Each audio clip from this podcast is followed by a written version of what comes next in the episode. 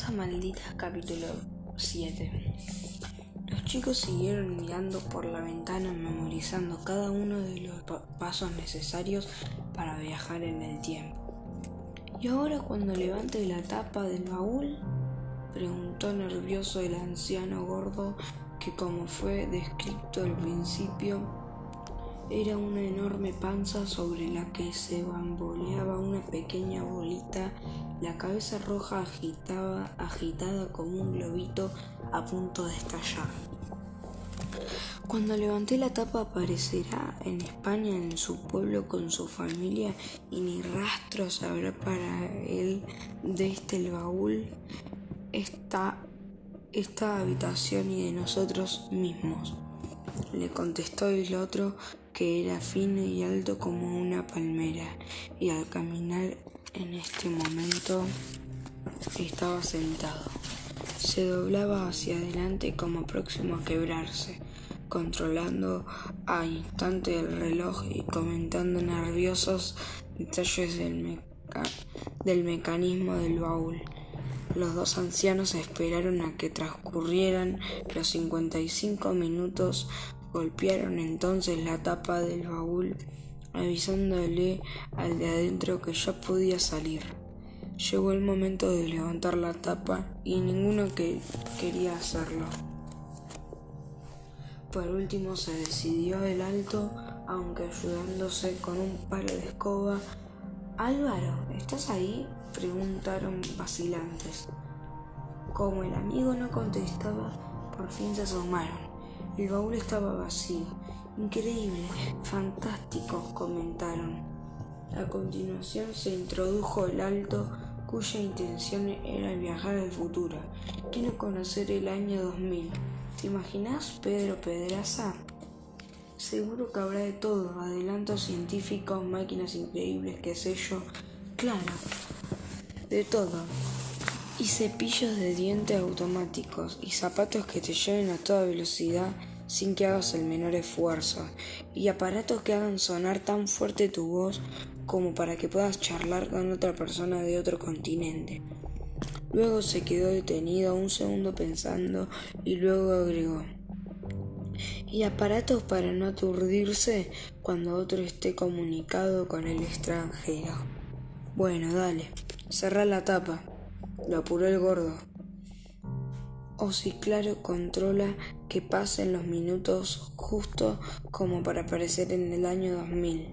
Adiós, gordo, querido hermano, chao». El gordo se quedó pensativo, vigilando cada tanto la marcha del reloj. Cuando habían pasado unos quince minutos, pa- paseó un poco por la habitación. Los chicos debieron tirarse al suelo para no ser vistos, y luego subió trabaj- trabajosamente las escaleras hasta el segundo piso. Poco después regresó con un cuadro entre sus manos, el retrato de la familia Van der Ruil. «¿Qué caras tienen?», comentó. «¿Qué caras tienen?», comentó el anciano en voz alta. «Si alguien entrará al ver este cuadro, escaparía corriendo». Luego inspeccionó la pared, descolgó un pequeño platito y en su lugar, aprovechando el clavo, colgó el cuadro nuevamente, se sentó y, gua- y aguardó a que transcurrieran los minutos acordados con su amigo. A medida que se acercaban, ese instante crucial parecía impacientarse. Finalmente se quedó mirando el reloj y de pronto se incorporó y golpeó la tapa del baúl con la punta de los dedos. Luego levantó temero, temeroso la tapa, pero antes de llegar a ver vacía, el interior tiró de ella hacia atrás y se apartó, saltando a dos o tres metros. Los chicos rieron. El gordo se quedó detenido en medio de la habitación varios minutos hasta que se limpió el sudor de la frente y dijo: «Dios mío, no me animo, no me animo». En determinado momento salió disparado de la casa. Pasó casi rozando a los chicos, pero tal, pero tal era su nerviosismo que no llegó a verlos. Los vieron alejarse con sus trancos cortitos y precipitados y, y la cabeza agacha como con vergüenza. Matías Elías e Irene René lo miraron apenados. No perdamos tiempo, vamos a meternos, nosotros, vamos a meternos nosotros, dijo enseguida Matías. Sí, vamos, un momento, los detuvo la chica alarmada. No tenemos reloj, ¿cómo diablos vamos a conseguir un reloj? No podemos meternos ahí sin controlar perfectamente los minutos. No sé, lo mejor es que vayamos al pueblo, algo se nos va a ocurrir. Alguien nos va a prestar un reloj. Cam- caminaron, caminaron y por momentos corrien- corrieron sin dejar de hablar a gritos sobre la aventura en que se había metido. De todas formas tuvimos suerte, dijo Matías Elías. ¿Con qué? Con haber retrocedido en el tiempo, justo hasta la época en que los viejos recibieron el baúl. Si no, no, si no, no tendríamos ninguna posibilidad de regresar a nuestro tiempo. Por fin cruzaron la entrada del pueblo. ¿A quién le vamos a pedir un reloj si no conocemos a nadie? No sé, bus- no sé, busquemos. Allá, aquel chico, gritó Irene René, exaltada, señalando a un chico que iba caminando abstraído en la lectura de una revista. ¿Y qué le decimos? ¿Cómo hacemos para que nos acompañe hasta la casa y se quede controlando el reloj?, se preguntó Matías Elías. Ya sé, le decimos que tenemos que hacer un experimento.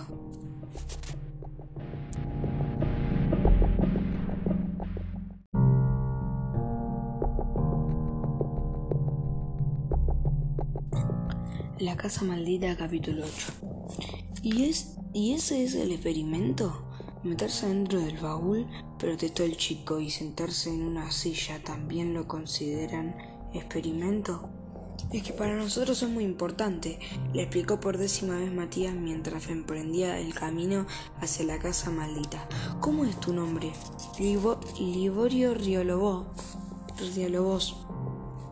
Mi papá es escritor. Cuando llegaron a la casa, Liborio se demoró en mirar los alrededores como así termina, casi como si te, como si temiera entrar. Matías Elías e Irene René debieron insistir para que se animaran a hacerlo. Una vez adentro, los chicos pudieron llevar a cabo, a los de, a cabo los destinos. Pasó que exigían las instrucciones. Dar una vuelta alrededor del baúl en el sentido de las agujas del reloj hacia el futuro, sentarse sobre la tapa, golpear el costado izquierdo, meterse adentro y esperar sentados a que transcurrieran cuarenta minutos. Liborio debía controlar el tiempo. Por las dudas también indicaron con el dedo del mapa a dónde quería viajar. El pueblo naturalmente no figuraba. El pueblito naturalmente no figuraba en un mapa de todo el mundo, pero Matías sabía en qué punto de la provincia de Buenos Aires se encontraba. Liborio permaneció sentado en el suelo al lado del baúl, mirando la siniestra habitación donde se encontraba. Habrían transcurrido unos veinte minutos cuando Liborio Ríolobos comenzó a impacientarse. «Eh, ¿todavía estás ahí? Sí, callate y controlá bien el reloj», le exigió Matías, furioso desde dentro del baúl. «¿Qué hacen? Nada, ¿qué vamos a hacer? ¿Puedo meterme?», preguntó el chico y se incorporó, y se incorporó iniciando el gesto de levantar la tapa. «¡No, idiota!», gritó desesperado Matías, porque las dudas... que por las dudas vigilaba a través del agujerito de la cerradura del baúl. Liborio volvió a sentarse y miró la hora. Recordó que su reloj no andaba muy bien, pero inmediatamente pensó que si llegaba a contárselo a esos dos, pondrían el grito en el cielo. Mejor no decirles nada, y cuando transcurrieran más o menos los minutos que faltaban, les golpeaba la tapa como les habían pedido y listo. En realidad podrían avisarle. Ya mismo pensó, porque ese caserón horrible era inaguantable. Pero no, ya que habían insistido tanto, esperaría un ratito más, mientras se puso a hojear la revista que había comprado antes. De toparse con esos dos pesados, empezó a hojear las historias y le dieron ganas de leerlas ya mismo. «Ma, si yo... si yo les toco la tapa del baúl», resolvió y efectivamente golpeó tres veces la tapa. «Bueno, listo», les dijo. «¿Y ahora qué?» Como no obtuvo respuesta, esperó unos segundos y volvió a llamarlos. Tampoco le contestaron. Con todo cuidado levantó la tapa y con sorpresa vio que adentro no había nada. Pensó que los chicos lo habrían engañado y que el baúl debía tener un fondo secreto, pero luego lo inspeccionó minucia, minuciosamente y comprobó que no había nada de eso. «Ah, ya sé, se volvieron invisibles», resolvió. «Yo también quiero ser invisible». ¿Cómo fue que hicieron? Primero dieron una vuelta, después se sentaron en la tapa y pegaron acá. Después...